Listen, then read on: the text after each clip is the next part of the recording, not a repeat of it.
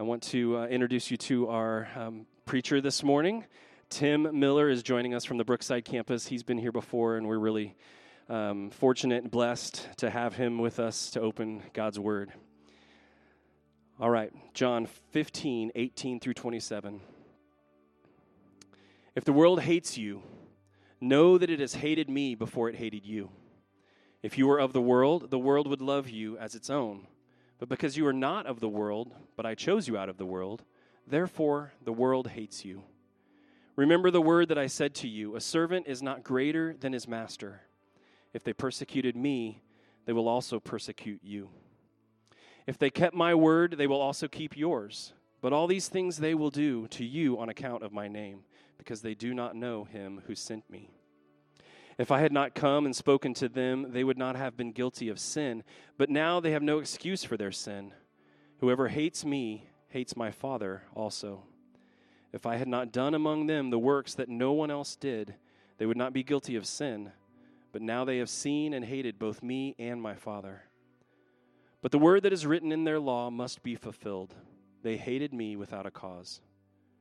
But when the Helper comes, whom I will send to you from the Father, the Spirit of truth, who proceeds from the Father, he will bear witness about me, and you also will bear witness, because you have been with me from the beginning. This is the word of the Lord. Well, good morning. It's good to be with you again. My wife and I uh, are very fond of the Olathe campus, and of course, we're happy uh, to be at Brookside as well. But we miss you all. We miss being here, and so it's always good uh, to be back for a visit. Well, my oldest daughter, Addison, was born in April of 2015. And 22 months later, in March of 2017, we had twins three daughters in 22 months. The three kids in less than two years club is small, and we're proud, I guess is the word. I don't know. I'm generally good with words, but I don't know what the word is to describe what we are for being in that club. We've survived, at least until now. But my wife and I, in many ways, are a walking cliche. Uh, four months after the twins were born, we did what all 32 year olds with three young children do we both quit our jobs. Uh, we sold our condo in Chicago and we moved into an apartment on the campus at Trinity Evangelical Divinity School so that I could go back to school full time to get a degree that no one has ever heard of. It was, among other things, a little bit of a financial risk. Good news, it worked out. I'm a high school Bible teacher now. In order to get by while we were uh, at school, uh, and while my wife was home with the three babies, I needed to get a job. So I got a job at Costco. And uh, it wound up being a really great job. I started in the electronics department, major sales is what they call it. And so I sold televisions and everything else that they sell there uh, for a Christmas season, basically for a few months uh, after I got hired. And then I wound up transferring to the optical department. In my Costco and in most Costco's, the TVs are close to the optical department. I had become friends with the manager. So after a few months, I transferred to that department and I worked there for almost two years. And it wound up being a really great job. I, I really loved working at Costco and I loved working in the optical department. There were six of us in that department and we got along really, really well. Uh, I had one of the best managers I've ever had in any job when I worked in that department. And every quarter, my department at the Costco that, that uh, I was in was in competition to be one of the best optical departments in the company in terms of sales and benchmarks and these sorts of things. And so the competition aspect of it was fun. We just really got along well. We enjoyed one another. Everybody was competent. It was a great little season in my life where I got to do a weird thing. But that job was only temporary. And as I was finishing up my degree, I started applying for teaching jobs all over the country, literally from California to the Carolinas. And I went through a vetting and interview process with a handful of schools, and in March of 2019, it started to become clear that God was leading us to come to Kansas City. So I accepted the job that I was offered at Kansas City Christian School, and it came time for me to tell uh, my colleagues and friends and managers at Costco that I was going to be moving on. Uh, we were excited but also nervous. My wife and I had lived our entire lives in Chicago, our family was all there. The first time I was ever in Kansas City, my wife or I was in Kansas City, was when we visited the school for sort of like a final interview. And so we're going to move here with three young kids, no family, no friends, no uh, experience here. And it was my time to sort of share this news with my colleagues at Costco. Now, in order for you to appreciate this story and what was going on in my mind, I kind of have to invite you into the bizarre things that happened in my mind. Do any of you ever like interpret reality through scenes and lines in movies? You're in a situation and like the first thing that comes to your mind, okay, good, I'm not the only one. Um, well, during this season of my life, one of those scenes was in my mind. It's from the original Top Gun. Now, how many, any of you just from seeing this image know what line I'm talking about? You're going to do what? Yeah, I knew somebody would come up with that, right? Okay. Uh, it's going to be difficult for me to get through this. As I was typing this out and realized that I'm going to try to sincerely summarize the plot of Top Gun during a sermon, I thought it's not possible that I can do that without laughing, but I'm going to do my best, okay? This is uh, Merlin, and in this movie, Maverick and Iceman are in a dogfight with six MiGs. I just said that from a pulpit. Congratulations, Trinity Evangelical Divinity School. Uh, Maverick is covering Iceman as his wingman, and despite the fact that he seems to have a MiG maneuvering behind him for a shot, Maverick refuses to leave his position. As a result, this MiG is pulling in behind him, and his Rio in the back seat, Merlin, is concerned. He notices that Maverick is slowing down, and he says, What are you doing, Mav? You're slowing down, you're slowing down. And Maverick says to him, I'm bringing him in closer. And then, and this is my very best Tim Robbins impression Tim Robbins, Merlin says, You're going to do what? Thank you. Yeah, I'm going to do that again later. Now, I mean no offense to you or to Olathe, Kansas, but when I told my friends and colleagues in Chicago that I was leaving Chicago to move to Olathe, Kansas, you know what they said to me? You're going to do what? Yeah, I'm going to move to Olathe, Kansas. Why? Well, do you have family there or something? No, no family. I'm, I'm going to teach high school Bible there. You're going to do what? After I told my direct manager, I started telling my coworkers in the department, and when I told them, do you know what they said to me? You're going to do what? After I told them, I told some of the other managers and some of the people I'd gotten to know while I was there, and do you know what they said to me? You're going to do what? I thought about Tim Robbins' face more during my last month at Costco than I ever thought that I would. Now, I like to think that I've got relatively thick skin, and people were kind enough. I mean, this wasn't a big deal. This is sort of meant to be a light-hearted story. And I guess I didn't know what I was expecting when I told people. But after I told the first few people at Costco what I was doing, I sort of lost my energy for sharing the news. My Costco friends were puzzled by the way I had decided to live my life, and their faces upon hearing my news did not keep those feelings a secret. When we follow Christ, the things we say and the things we do don't always make sense to the wider world. Why would you move from Chicago to Kansas to take a low paying job teaching high school kids about an irrelevant book? Who does that? John 15, 4 and 5 is probably my favorite passage in all of Scripture. Missed it by one week. There, in John 15, 4 and 5, Jesus sums up Christianity pretty well for me. In my background, people talked a lot about how to become a Christian but at least in my experience, they didn't talk much about how to live and why you should live that way once you became a Christian. And I think Jesus in John 15, 4 and 5 makes it simple. Jesus says, If you abide in me, if you remain connected to me like a branch remains connected to the vine, you will bear fruit. Not you may bear fruit or you might bear fruit, you will bear fruit. And the alternative, Jesus says, Apart from me, you can do nothing.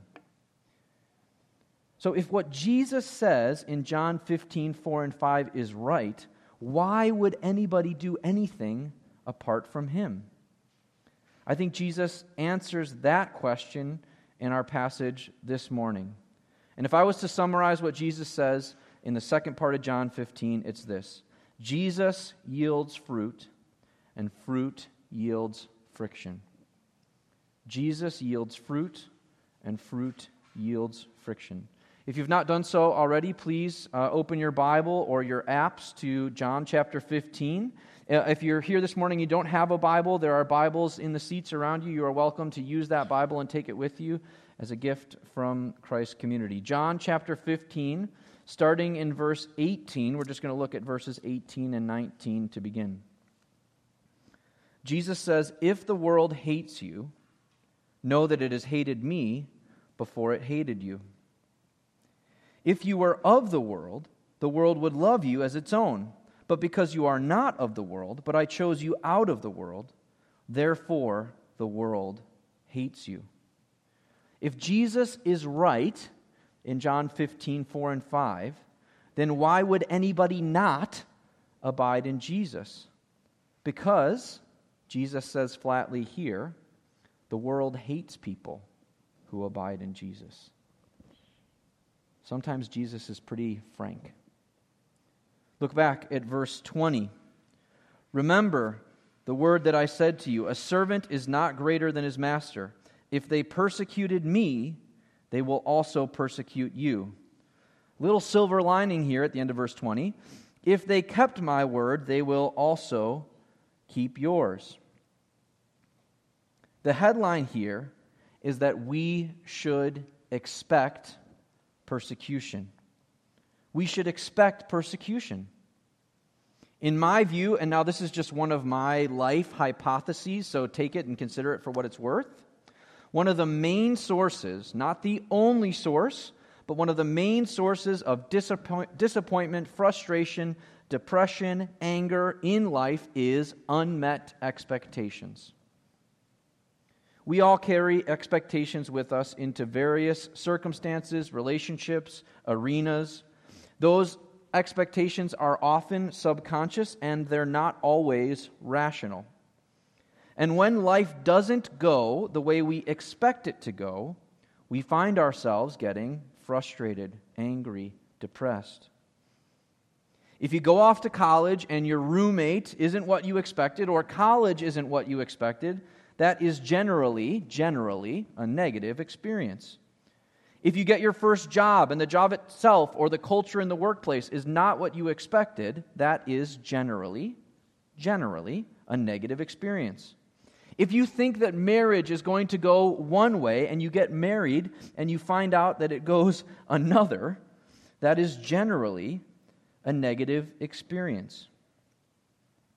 If you think that it's going to take you 40 minutes to get to the airport and it actually takes you an hour and 20, that is generally a negative experience. Is the unexpected always bad? No, certainly not. There are times when the unexpected is good. There are good, unexpected things. But a part of what makes bad things bad things is often that they are unexpected. Is the unexpected the only source of stress and frustration in life? No, certainly not. Does changing your expectations change all of this? No, certainly not. Expecting something bad doesn't magically make that bad thing a good thing. Expecting traffic on the way to the airport doesn't eliminate the stress of traffic, but it does, I think, lower it. I think this is important and potentially really, really powerful. Becoming a person who expects the predictable can substantially lower the frustration and stress in your life.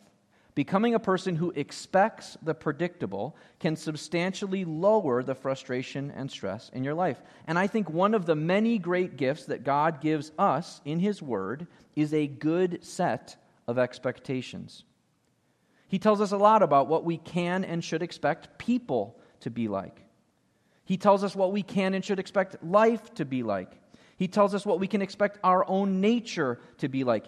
He even tells us what we can expect Him to be like. And please follow the logic here. Expecting the predictable is a good way to live a better life. And on account of God's word, we Christians should be people who are relatively good at expecting the predictable we get God's insight. He gives us His perspective. I see plenty of Philippians 4:13 t-shirts and bumper stickers and eye patches and magnets, and that's fine. There's nothing wrong with any of that. But I don't see a whole lot of bumper stickers about the reason why we need God to give us strength. When was the last time you saw a 2 Timothy 3:12 t-shirt? All who desire to live a godly life in Christ Jesus will be persecuted. John 15, 18 through 20. Jesus says, The world hates you.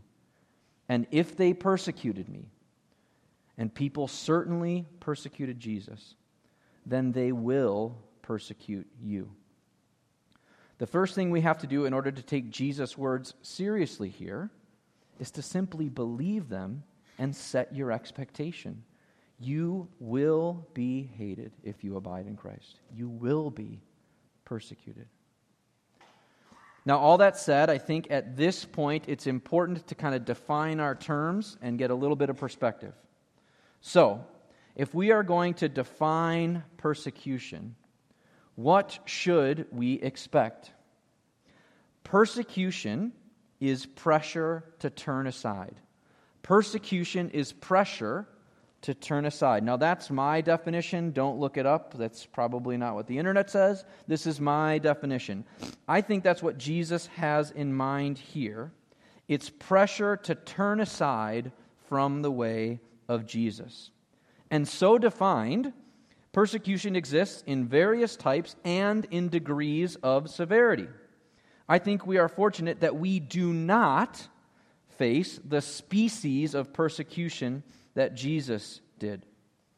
Think about the sort of persecution, the species of persecution that Jesus would have had in mind when he said these words. Prior to John 15, another John, a different John, not the one who wrote this book, John the Baptist, had been beheaded. Likely within hours of sharing these words with his disciples, Jesus was betrayed and arrested. The next day, he was brutally beaten, mocked, and publicly executed. Acts chapter 7 tells us the story of Stephen being stoned to death, and the rest of the book of Acts describes a surging level of religious and political persecution of the early church. Paul describes his own persecution in 2 Corinthians chapter 11. There he says that he was frequently imprisoned and received countless beatings. Five times Paul received the 40 lashes minus one. Three times he was beaten with, with rods. Once he survived being stoned. And outside of Scripture, there are various accounts of the ultimate fate of the apostles, nearly all of whom uh, were martyred, whether they were crucified, beheaded, or boiled in oil. That species of persecution isn't unique to the early church. Even in the world today, according to Open Doors World Watch, which is an organization that tracks persecution of Christians throughout the world, they've done so for the past 31 years. In North Korea, now, several dozen believers from underground churches have been discovered and executed, while more than 100 of their family members have been rounded up and sent to labor camps. In Somalia, Converts from Islam to Christianity are regarded, regarded as a high value target and have been killed on the spot by militia members when discovered. In Yemen, it's illegal to convert to Christianity, and those who do so are at risk of being killed. In Nigeria, militants abduct Christians and have murdered and physically injured many. Others are merely dispossessed from their land. In Afghanistan, which was one of the fastest growing Christian communities in the world prior to the Taliban's takeover in 2021. Not the largest, but one of the fastest growing. Most Christians have been forced even further underground than they were before that time, or have had to flee the country entirely. The list goes on and on. Now, persecution is not a competition. And just because persecution is different and worse elsewhere, doesn't mean it's not real here and now in the U.S. But perspective is important, I think. We have a tendency, for whatever reason, not just as it relates to this issue, we have a tendency to evaluate our lives and our standing relative to those who we perceive to have it better than us. And generally speaking, again, I'm speaking in general here, I think Christians in America have a tendency to evaluate our current cultural status based on the perception, real or not, that the heyday of Christianity in America has passed us by. But from a different perspective, both historically and in the world today, we have a lot to be thankful for. Both of those things can be true. The persecution that we face is persecution, but it could be far worse.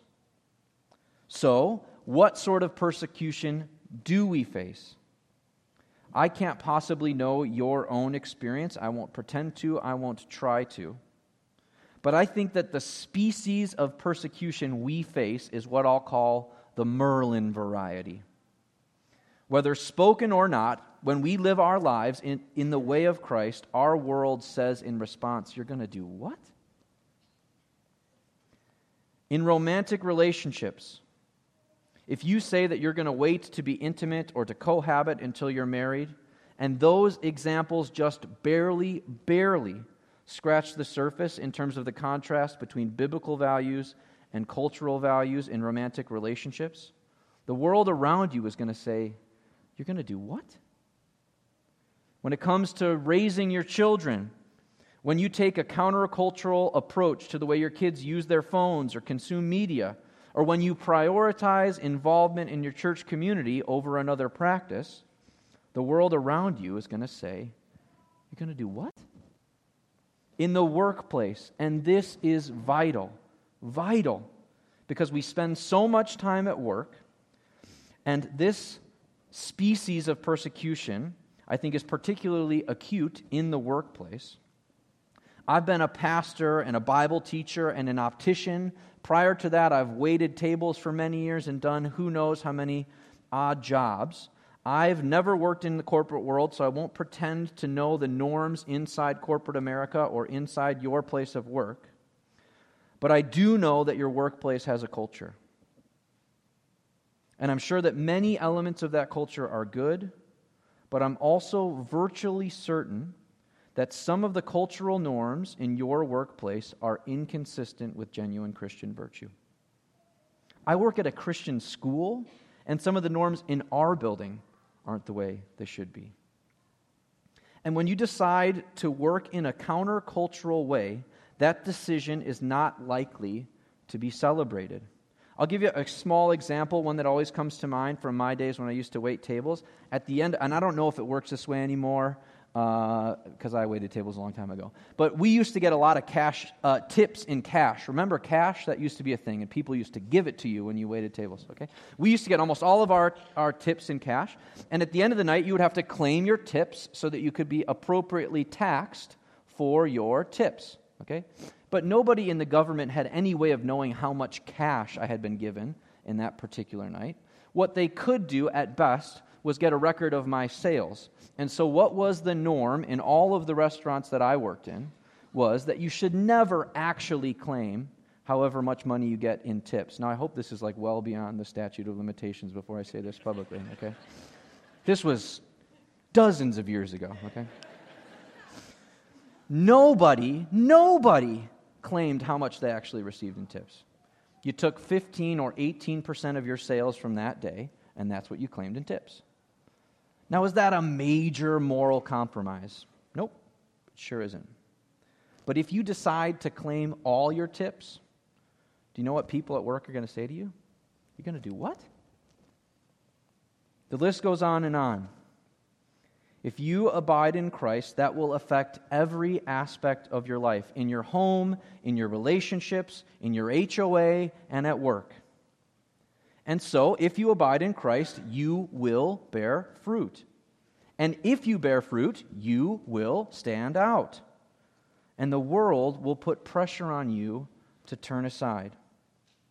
I have virtually no fear that I am going to be killed or beaten or removed from my home because of my faith in Christ. I thank God for that, and I pray for my brothers and sisters who do face those realities. But nonetheless, we face daily pressure to turn aside. And the power of this species of persecution is, I think, its subtlety. In terms of brute force, the Merlin species of persecution registers at about a 1 out of 10 on the historical and global scale, and maybe even that is too high. But in terms of effectiveness, achieving the goal of turning Christians aside, this sort of persecution seems to be alarmingly effective. In the midst of the Merlin species of persecution, we face pressure to make thousands of seemingly innocuous compromises. But the sum total of these small compromises affect and constitute conformity to a system of values and norms that are antithetical to the life Jesus died for us to live. There is no single atom of carbon that makes an elephant too heavy to lift, but their cumulative effect is backbreaking. So, how should we handle this persecution? The good news is this God has not left us to endure persecution with our own strength. The cause of our persecution is the help for our persecution. The cause of our persecution is the help for our persecution. Look back at verse 19. I'm going to read 19 all the way through verse 25. If you were of the world, the world would love you as its own. But because you are not of the world, but I chose you out of the world, therefore the world hates you. Remember the word that I said to you A servant is not greater than his master. If they persecuted me, they will persecute you. If they kept my word, they will also keep yours. But all these things they will do to you on account of my name, because they do not know him who sent me. If I had not come and spoken to them, they would not have been guilty of sin. But now they have no excuse for their sin. Whoever hates me hates my Father also. If I had not done among them the works that no one else did, they would not be guilty of sin. But now they have seen and hated both me and my Father. But the word that is written in their law must be fulfilled. They hated me without a cause. The reason why we are persecuted is because God has called us out of the world. And when God calls us out of the world, He changes who we are and how we live. This is John 15, 4 and 5. As people called out of the world and transformed, we reveal sin to the world in what we say and what we do. Now, of course, in verses 22 through 24, Jesus is talking about himself. He's saying that it was his words and his actions that have made sin known to the world. And people don't like that. But this whole passage is about the ways in which we are or should be similar to Jesus. Jesus was persecuted because his words and actions made the sinfulness of the world evident. If we abide in Christ, then our words and actions will make the sinfulness of the world evident. And I'll give you another example of what I mean by this. I took a psychology class, an intro to psychology class, when I was maybe a sophomore or junior in college. And the professor for this class was a very, very sweet man who had a wild curve. He told us, it was a small class, 12, 15 students. He told us that whatever the top three or four scores were, that would set the bar for what an A was. And without speaking to each other, do you know what that meant that all of us in the class did? None of us studied for anything. And without fail, he would we'd take a quiz or an exam and he would write the grading curve up on the up on the board and he would do it sort of with a smile and a laugh and say, "Okay, on this exam, if you got a 57 or above, uh, you know, 57, that's an A." And so on and so forth. And throughout the semester, none of us, without speaking to each other, we figured this out like that. Okay. What if one student, just one student, had decided to do things differently? To do what we all should have done to study, to try. Their good work would have exposed the rest of our bad work. And that student would not have been very popular. If you do your work honestly and treat your customers the way they want to be treated, if you love your wife the way that Christ loves the church and you prioritize your family, if your media habits are guided by Paul's words that all things are permissible but not all things are beneficial, if your commitment to your church community takes significant priority in terms of how you spend your nights and weekends, then you are going to do things and make decisions that are going to make people around you say, You're going to do what? And those decisions are going to make some people look bad and feel bad, and people tend to not take kindly to that. But the very reason why we are persecuted is also the reason why we can endure. God has called us out of the world, He has given us new life. At the end of this passage, in verses 26 and 27, Jesus refers to the Holy Spirit as the helper. What great language. Look at verses 26 and 27 with me. But when the helper comes, whom I will send to you, from the Father, the Spirit of truth who proceeds from the Father, he will bear witness about me. And you also will bear witness, because you have been with me from the beginning. Here, Jesus talks about the parallel between the Spirit bearing witness and Jesus, uh, uh, Jesus' disciples bearing witness. Jesus has given us the Holy Spirit. He has made it possible that we might abide in Him. And if we abide in Him, He has promised that we will bear fruit. And so God does not tell us to live in a way uh, and to live in a certain way and provide us no means to live in that way. It's quite the opposite. The reason why he tells us to live in a new way is because he has made provision. He's provided all that is necessary for us to live in that new way.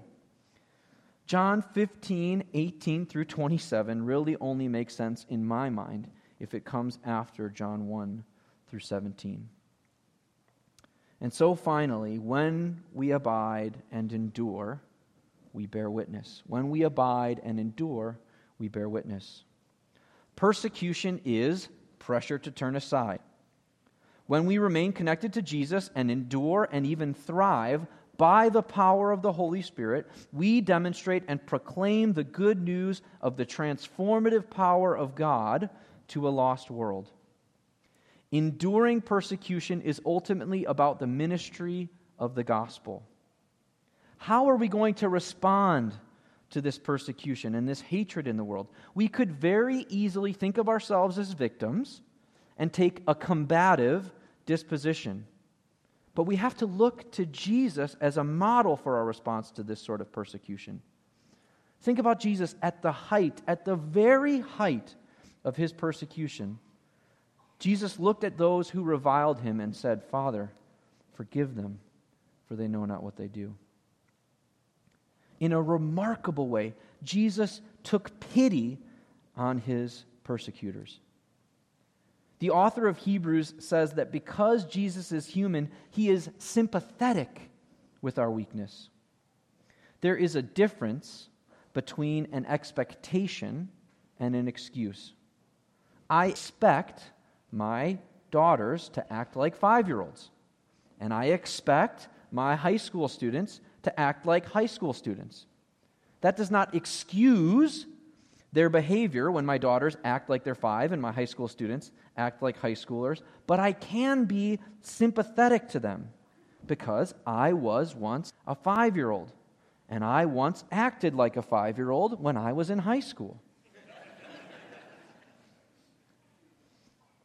The point of Jesus' words here is to prepare us, is not, is not to prepare us for battle with the world. That is not Jesus' point. Jesus' point here is to prepare us for a gospel ministry of endurance for the world. Not preparing us for battle with the world, but preparing us for a gospel ministry of endurance for the world. Jesus was for the world, even when the world was against him, even when we were against him and we have been called to a gospel witness ministry for the world, even when they are against us. Amen. Please pray with me. Father, I am so thankful that um, you have not um, sent your Son into the world to die just to forgive us for our sin, but you've also made provision for us to live a new life. The life that we lost because of our sin, you give back to us in the gospel. And Lord, when we abide in Christ, we live that new life. We are transformed by your power and by your spirit to live the sort of lives you always intended for us to live. When we live that way, Lord, there is pressure in this world to turn aside. Father, help us to be like Jesus, people who endure by the power of the Spirit for the sake of the gospel to demonstrate your power to those who are lost. We love you, Lord. Pray everything in Jesus' name. Amen.